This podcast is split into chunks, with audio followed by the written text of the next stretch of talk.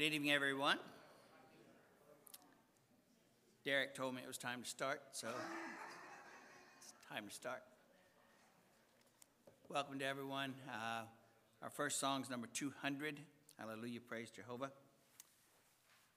At the appropriate time, Chad Ward will lead our, do our first prayer and uh, provide the reading, and then Gary Leap uh, will close us this evening in, in prayer. Let's stand while we sing 200.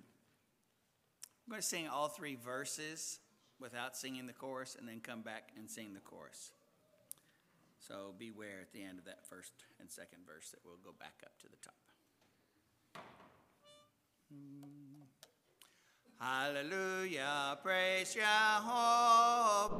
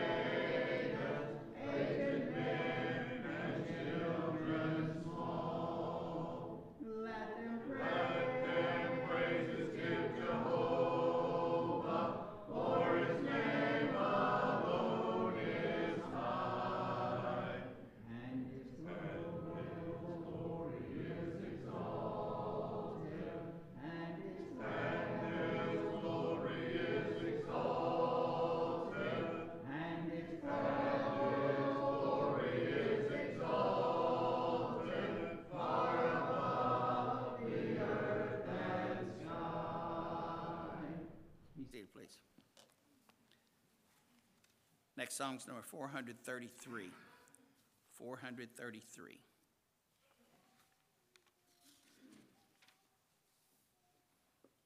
Sing the first and last verses of this song before our prayer.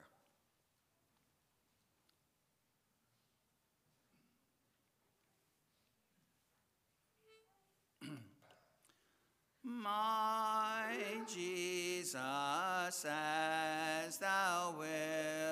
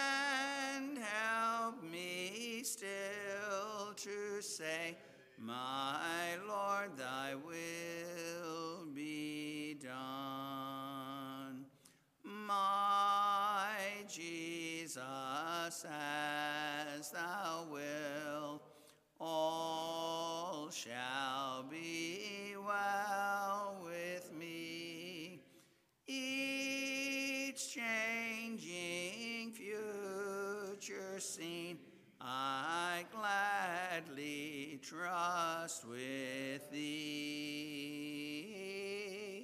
straight to my home above. I travel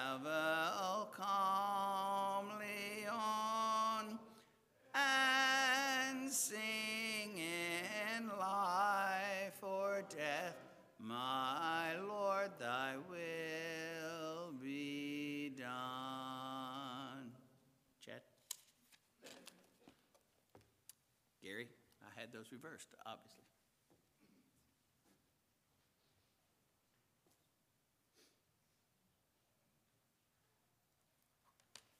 The reading this evening comes from 1 Corinthians, chapter 11, verses 23 through 26. 1 Corinthians, chapter 11, verse 23 through 26. For I have received of the Lord that which also I delivered unto you, that the Lord Jesus, the same night in which he was betrayed, took bread.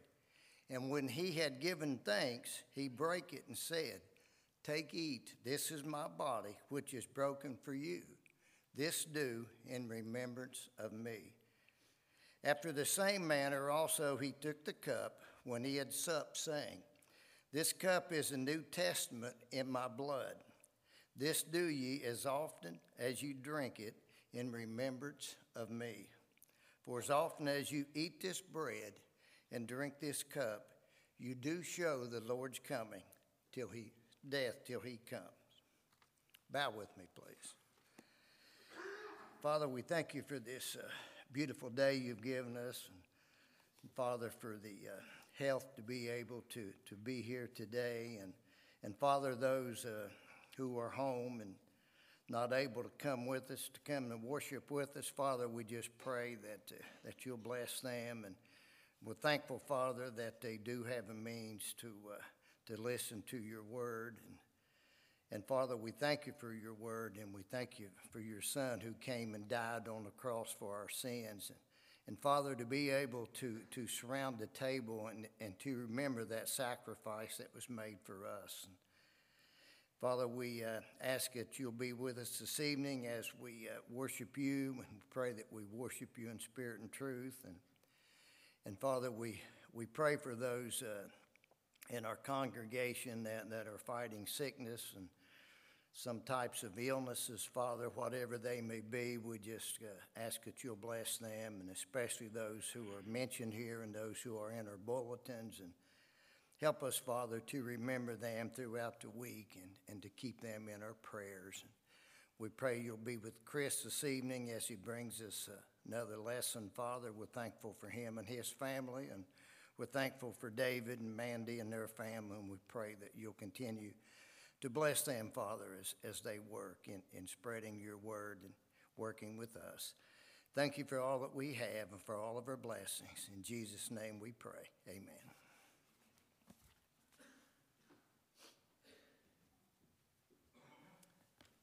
Let's stand and turn number 321 song before the lesson, 321. You're using a book, the Song of Invitation is 369.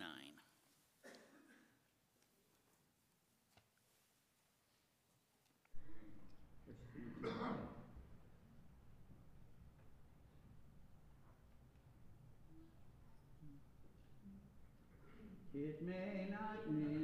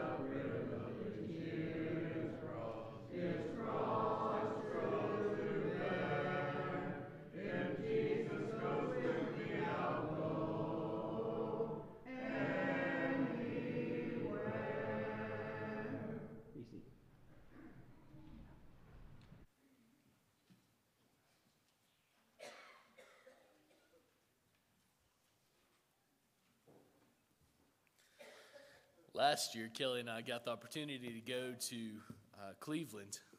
We were looking for beach glass. If you've never done that, it's a lot of fun. We like it. Uh, we didn't find what we were actually looking for when we, we started our trek up there. We had done a lot of research on it, and I figured out that there were marbles washing up on the shore of the Great Lakes. Apparently, if you lived in the 40s and 50s uh, in Cleveland, there was uh, an old uh, habit of uh, throwing marbles into the lakes. Maybe you were target shooting, or one of the, urban legends how the marbles got there was uh, that some of the landfills that the kids used to shoot the glass bottles and they would shoot the marbles, uh, they would shoot marbles at glass bottles some of those landfills got picked up and thrown into the Great Lakes. And so you can still find all kinds of wild, weird stuff in the Great Lakes. And so we went up there looking for marbles because they were washing ashore in massive numbers. We didn't find any marbles, but what we did find was sea glass. And Kelly has put these on our mantle now. So we've got some that are green, we've got some that are aqua, we've got um, some that are blue. We found a whole lot of blue, we found a couple of brown. Uh, there's some, some more common colors, but um, brown and red, orange are some of the, the more rare type colors. But that sits on our mantle in our kitchen now. And every time we walk through there, we look on there and remember our trip. God's big on symbols and reminders too. He likes physical reminders. And he's used those throughout the centuries for his people. Exhibit A is when the Israelites crossed over the Jordan River on dry land. Remember, they've already crossed through the Red Sea on dry land, and he didn't have them commemorate that in any way. Um, he had them commemorate Passover in a specific way, and we'll get to that in just a second. But the, the crossing of the Red Sea wasn't memorialized in any particular fashion. But fast forward 40 years when they, the next generation, the faithful generation, the ones that trust God, when those folks cross over the Jordan River on dry ground in to fight the, the Canaanites who are still living in the land there, God tells them to each man, uh, uh, one, tro- one man from one, each tribe of Israel is to pick up a massive rock that's in the middle of the, the river. And they're supposed to carry that rock 12 rocks in total, and put them down on the other side of the, the, the river there. And when your children look at them and say, What's the deal with these stones? You're supposed to tell them, Israelites, that this is God's power. This is evidence of His power from the day that He split the Jordan River and we were able to cross through on dry ground. And then, of course, you proceed to tell the story of the, his faithfulness in tearing down the walls of Jericho. And then, of course, you can't overlook the rest of his faithfulness as he tears down the subsequent nations that are in Canaan and giving this land to his people who just one generation previously had been slaves. God's faithful and he wants physical reminders for those faithfulness for of that faithfulness. And he's provided some of those physical reminders throughout the centuries for people. One of those physical reminders is Passover. so you remember the story, right?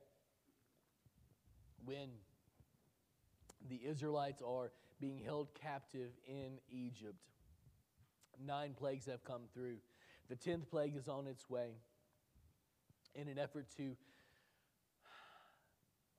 get out of the way of this plague, God tells them to, tells the Israelites to paint blood in a specific way across the, the door pieces and the mantle of their doors.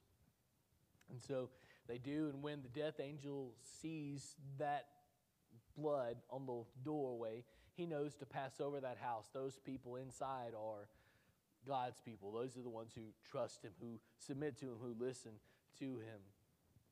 And for out, throughout their generations, that was supposed to be a symbol, a reminder.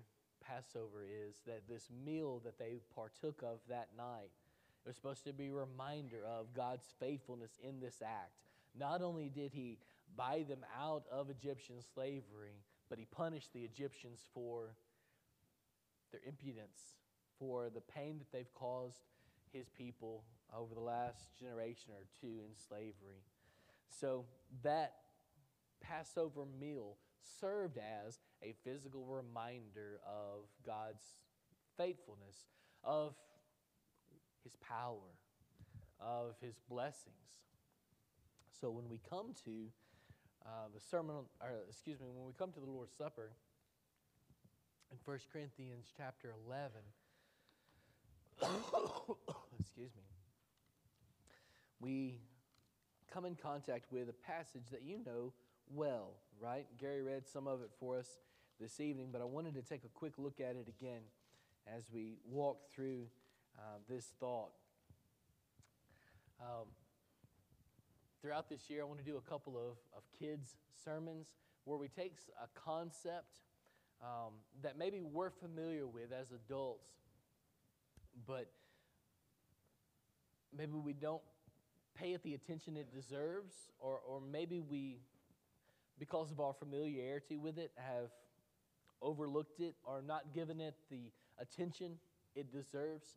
And so I wanted to take tonight and talk about the Lord's Supper in terms that a kid can understand. So I'm really talking to the kids in, in the audience. If you're, you're 10, 12, or under or so, um, th- this lesson's for you. How many times uh, for us adults has your kid looked over at you and said, What's the deal with this, with the bread and stuff? Why, why they do it like that, right? Um, why, they, why the guys sit down here in front? Why, why, they're, why are they on either side? What's the deal with the bread? And, and why's, the, why's the grape juice next? And why do we do it like this? And why can't I talk? right? Because it's quiet, right? And so that's why you can't talk, because people are, are thinking. So I wanted to take a moment tonight and walk through some of these thoughts, because we've all had those conversations with our kids. But it's nice to have a reminder of why we do what we do. This is why we've gathered on Sundays. The Lord's Supper is why we're here. Um, worship, the singing, uh, is, is, is um, a corollary reason. Um, it's, a, it's an excellent reason to gather together, but to remember Jesus' sacrifice and to celebrate his return is why we gather together. Uh, and so that pivotal point in history, we celebrate it every single Sunday, but it's easy to overlook its importance because of our familiarity with it. And so I don't want us to be um, able to fall into that trap. So I kind of wanted us to think through why we do what we do so that we can do it better. So let's, let's think through this, um, this thought tonight about why we do the Lord's Supper like we do it. So, if you've still got your Bibles open to 1 Corinthians 11, look there in verse 23. This is Paul's reminder again to the Corinthian brethren. They've done some things right. Uh, often, when we think of the Corinthian church, uh, we think of a bunch of troublemakers who can't seem to get their lives together. and maybe we identify with that. And the Corinthian church being called saints, um, maybe that bolsters us a bit, and it should, right? We should, we should see God's grace in that and, and, and, and, and feel the strength there. That's certainly the case. But as you read through 1st and 2nd Corinthians, you're just left with a laundry list of things that these folks have done wrong. But there are some things that they've done right. And, and in, for, in the first part of 1 Corinthians, Paul's commending them for some of the things that they've done well. When he turns to the Lord's Supper, he says, I can't commend you on this because you're not doing it well. In fact, you've brought shame on the Lord in the way that you're doing this meal. And so he has a lot to tell them about this feast that they're taking. In their day, it would have been more like a common meal. Uh, it would have it would have been um, uh, they, they would have had uh, it wasn't they didn't pass little crackers and tiny things of grape juice around, right? This was bigger portions, you know. Um, and so while there was still um, this, the symbology was still there, the symbols were still there, they meant the same things as they do today. Um, we have restricted the size of the symbols in an effort to stay away from, at least in part, some of the things that they had, the traps that they had fallen in, fallen into. They were treating it as a common meal. And so some of them were overeating and some of them were getting drunk and none of some of them the rest of them didn't have didn't get any of it. Uh, and Paul said, "How dare you? This this this this is uh, you're not loving like you ought to." And of course, the famous love chapter comes just two chapters after 1 Corinthians 11.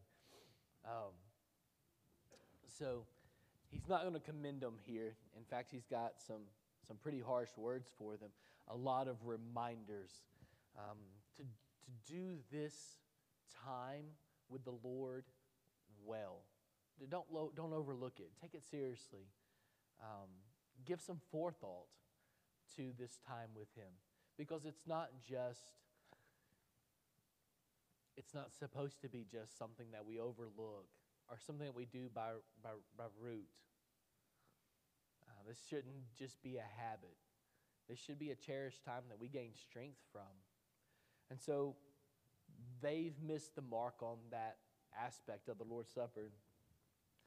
It's easy to do, as you know. It's easy to, to, to focus on the baby that's crying or uh, the one that's escaping the pew and running the 300 yard dash to wherever he's going or whatever's going on with my cell phone or it, distractions are plentiful but this time is, is special and so let's reinforce this, this time that we get to spend with the Lord um, on Sundays, specifically in the Lord's Supper. 1 Corinthians chapter 11, verse 23. For I received from the Lord what I also delivered to you. Here it is. What did, what did Paul receive from the Lord? What did he tell the Corinthians already? He's going to tell them again. Here it is. That the Lord Jesus, on the night when he was betrayed, took bread. And when he had given thanks, he broke it and said, This is my body, which is for you. Reread that almost every Sunday, don't we? Have you ever stopped, or when was the last time you stopped to think about the significance of that phrase? This is my body, which is for you. The Old King James says broken for you, but they they fixed it in the subsequent translations because broken's not in the original because his body wasn't broken. You remember the psalm that says, Not a bone in his body was broken. He didn't have any broken bones, and so his body was not broken. Paul didn't say his body was broken. And every time I grew up on the old King James, and that's what I've got that, that passage memorized as. So I can't quote it anymore um, out loud because I quote the old King James, and broken isn't in there. But when I go back and listen, and read that text again during the Lord's Supper, my mind is transported hard and fast back to that moment when not a bone in his body was broken, but it was willingly given for me. This is, your, this is my body, which is for you. It's for you. It's a substitute for you. He's taking the punishment that was intended for us, but He's also, through His body, giving us the grace that is for us so that we don't have to endure the punishment that is due to us. This is my body that is for you. That ought to stick with us, right? Sometimes we feed our kids peanut butter at night. Do you guys do this? Sometimes we feed our kids peanut butter at night. You know why?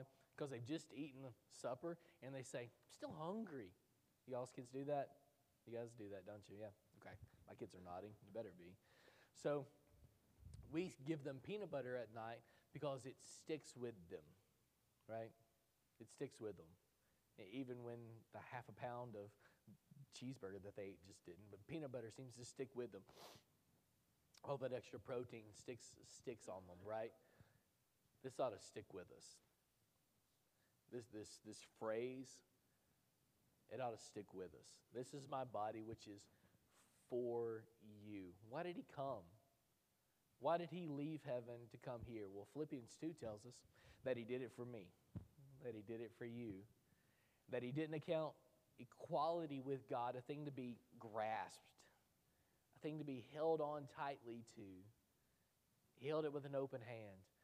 And so when his sacrifice, when his coming to earth was necessary, he willingly gave up deity to come be like us so that he can know your temptations, so that he can know what I'm thinking, so he could think what I'm thinking, but not fall prey to the temptation that took me down. His body was given for you. When we run through the Lord's Supper, when we, when we observe the Lord's Supper, these are thoughts that need to resound in our head like a bell chiming. You ever watched one of those big, like a Liberty Bell or something, one of the big bells, and the, what do you call that thing in the middle that dings, the dinger? That's what I'm going to call it. Um, when the dinger hits and it reverberates, this, this thought, this is my body that's given for you. That, that for you ought to reverberate through our heads. That ought to be something we can't shake. I ought to feel ah, so many emotions ought to run through our heads when, when we think that, right? Guilt, I, I think, but overwhelming pride, overwhelming joy should, should be at the top of that list. Um, that I now have an opportunity to be not only with Him, but forgiven here, a part of His body here, given a ministry that can possibly, potentially bring Him glory here. It's more than just heaven, right? It's good life here. It's, it's working together with Him here. His body was given for me, for all those things. So much more than salvation, but salvation at the very top of the list.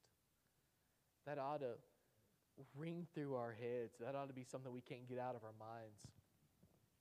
That his body was given for us, not broken, because Scripture says it wasn't broken, but given for us. I think that thought ought to reverberate through our heads.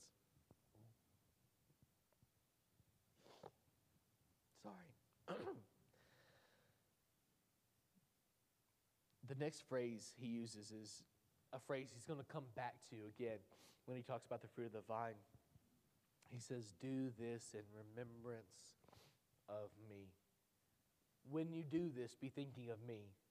Remember me as you're taking this, these emblems, right? Don't, don't let your mind wander. have focused attention. That, that dinging, the ringing that's in our heads of what an incredible thing he's given to us with this body and, the ministry that he's given us and the potential that he's allowed us to have and the salvation that he's given impugned to us. All those things are ringing through our heads. As we take this week, do so as remembering him, honoring him. Verse 25, he says, In the same way, when he says in the same way, he's talking about, he, he prays, I would imagine. Um, he's reminding us that he, that he prayed like, like we do on Sunday mornings. We pray not just for uh, the, the, the bread, but we also pray for the fruit of the vine. Jesus did the same thing. So, in the same way, also, he took the cup after supper, saying, This is the, this cup is the new covenant in my blood. New covenant. Hebrews talks about a new covenant, doesn't it? How much better, how much richer, how much broader, how much deeper, how much more beautiful, how much more costly this new covenant is than the old one that they used to be under, right? And they ha- used to have to continually come back to that altar to make these sacrifices every year. There was never full atonement for sin. There was only pushing it forward. There was only putting it off.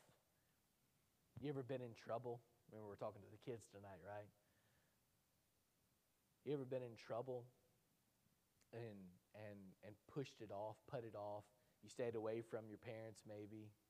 You didn't you didn't talk about it, and it just kind of kept on getting down the road a little bit, right? You just kept pushing it off.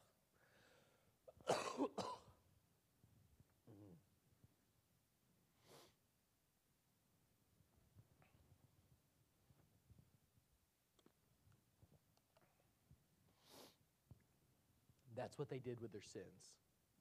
And there was always a constant reminder that that other shoe was just about to drop, that they were about to be found out, that he was going to call in the wrath that they rightly deserved. There was always that reminder that that, that, that was coming. But now, under the second covenant, under this new covenant that, that we get to enjoy, he says, This, this blood that I've shed, remember it's for you, this blood that I've shed for you, it washes all that stuff away. All, all those sins, all the mistakes, all the bad decisions, all the silly foolishness that we were so wrapped up in. He says, All that's gone now. You don't have to worry about that anymore. I've, I've wiped that away through the power of my blood. And this is a weekly reminder to you of the costliness of that sacrifice. We shed blood sometimes, don't we? Have you ever got a cut or something like that and it hurt?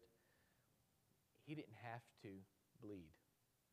We sing a song called He Could Have Called 10,000 Angels. He could have called one angel, and that one angel would have obliterated the earth. Unfathomable power, right? He could have called every angel that heaven had, had at its disposal and would not have had to do any of this and just obliterated mankind and all of that is completely within his power and his right. But he gave up his rights so that he could be with us, so that he could have a relationship with us. And so when I read that this is cup is the new covenant in my blood, this is a physical reminder of that costly blood. And because it cost him so much, it ought to cost me something too. There ought to be a reciprocal nature. There's a word for kids, right? There ought to be there ought, there ought to be a, um, um, a response from me because of what he's done. How should I act because of what he's done? Who should I be because of what he's done? What has he called me to be, and who has he called me to be? More importantly than even my actions, is who I am. So when I'm taking the Lord's Supper, those are things that are going through, reverberating through my head. He says again at the end of 25 Do this as often as you drink it in remembrance of me, of me. For as often as you eat this bread and drink the cup, you proclaim the Lord's death until he comes. We're celebrating his death. We're looking forward to his death, or we're looking forward to his return every single Sunday. We're, we're celebrating that moment in time that we know that we're hurtling towards. We're, we're just waiting for it. Is this the week that it's going to happen? Not today. We wait some more so that one more can come to repentance because he's slow to anger, not wishing that any should come, or not wishing that any should perish, but that all should come to repentance, right? And so we're every week proclaiming his death until he comes. We're reminding ourselves of this sacrifice. We're, we're celebrating his imminent return every single Sunday. Flip back over to Isaiah 55. I just can't, uh, I just can't think of the Lord's Supper without going back to Isaiah 53. Isaiah 53. This is one of my favorite passages. It has been for a long time. Um, I think it puts us in the right mindset to take the Lord's Supper.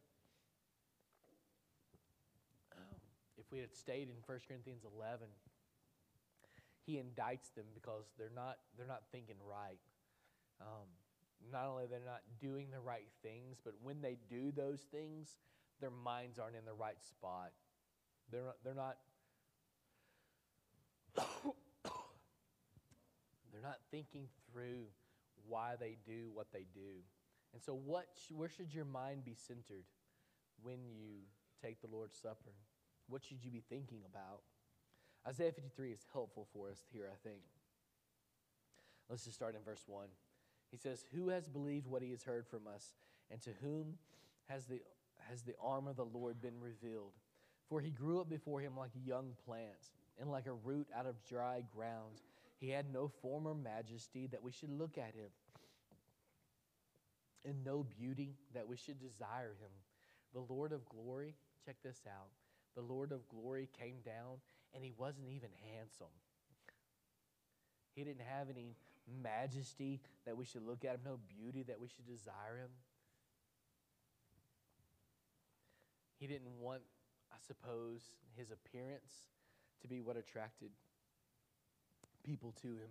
He wanted his truth to be what attracted people to him. In verse 3, he was despised and rejected by men. That new song we're singing, um, You Were Despised and Rejected, uh, comes straight from Isaiah 53. And it reminds us of the way he was treated, doesn't it?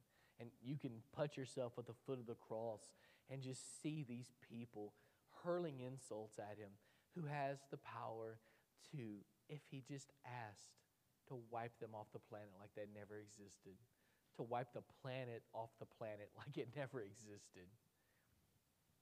But he takes their rejection and their mockery. He's a man of sorrows and acquainted with grief, something he became used to. And as one from whom men hide their faces, he was despised, and we esteemed him not. We're just as guilty of that as the people were there at the cross. Surely he has borne our griefs and carried our sorrows, yet we esteemed him stricken, smitten by God, and afflicted. What do you think about Jesus? What did they think about him? They thought that he was guilty, that he deserved this, that this was just punishment. Isaiah says, Surely not. That's my punishment that he got. I deserved it. He did not. In fact, he's borne our griefs and carried our sorrows. But he was pierced in verse 5 for our transgressions, he was crushed for our iniquities. Upon him was the chastisement that brought us peace, and with his wounds we are healed. That blood that Paul talks about in 1 Corinthians 11, this cup is a, rem- a reminder of my blood. It healed you. Jesus' blood is the only thing that could have healed us. It demanded a pure sacrifice, it demanded blood. He's always had this, it's always been the way he's thought that for there to be reconciliation, there has to be blood, there has to be death. But now there's got to be perfect death. There's got to be someone who's never once sinned, and that's not you, and it's certainly not me.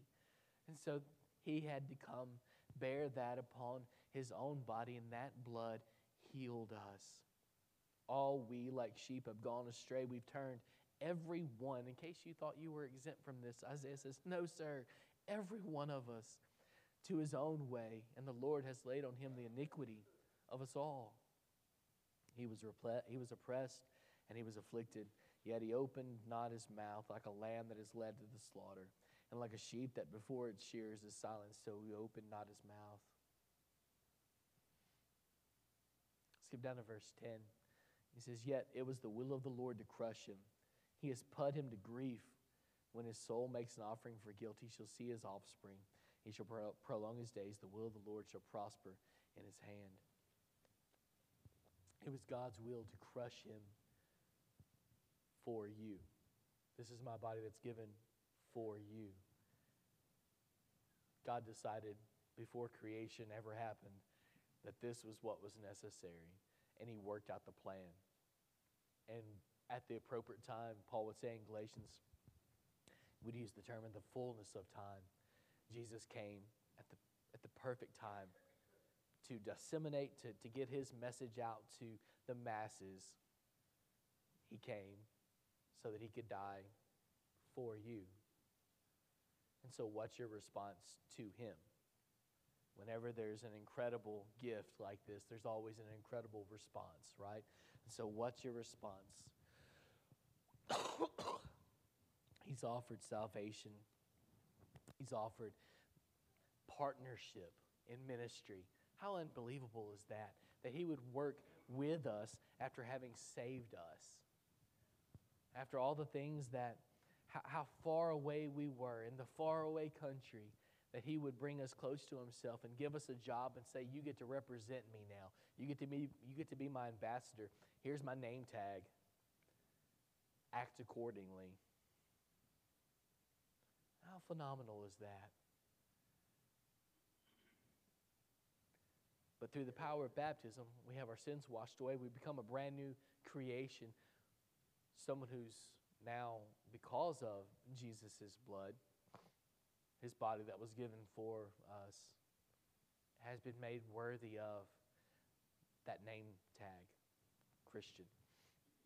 Today, maybe you've already made the decision. You are a Christian. You're proudly wearing God's name tag, but you're struggling. We want to pray for you that you can be who God would have you to be. That that name, Christian, can be one worn with honor, um, and that you can bring glory to that name. Tonight, if we can help you in any way, won't you come as we stand and sing?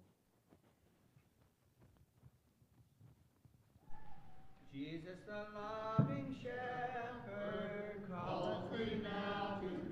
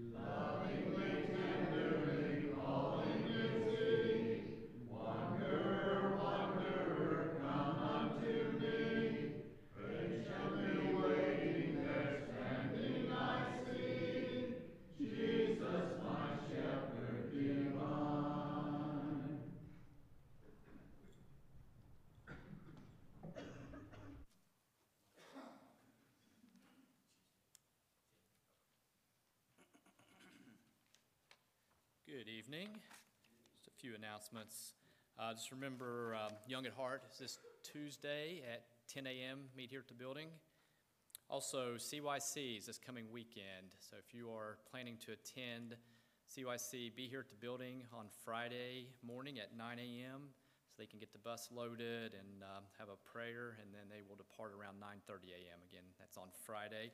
Also, they're still in need of some snacks, so if you're able to help out with that, there's a sign-up sheet on the foyer of uh, items that they're looking to take, and if you're able to bring those in by Wednesday, uh, Wednesday, they would appreciate that. Also, just a reminder that the elders and deacons will meet right after services this evening. And then uh, just further out, uh, for planning purposes, March 15th and 16th will be the men's retreat at Howes Mill. Uh, Prayer list updates, continue to pray for Jimmy Wilgus, Jim Martin, Jackie Hutchinson, Friday Simpson, Roger Kaufman, and Jim Haney. That is all the announcements that I have. If you haven't had the opportunity to take the Lord's Supper, it's um, available in the conference room through that door. You can leave and do that, uh, take that at this time, and we'll have one more song and be dismissed in prayer. Song being number 250, verses 1, 2, and 5.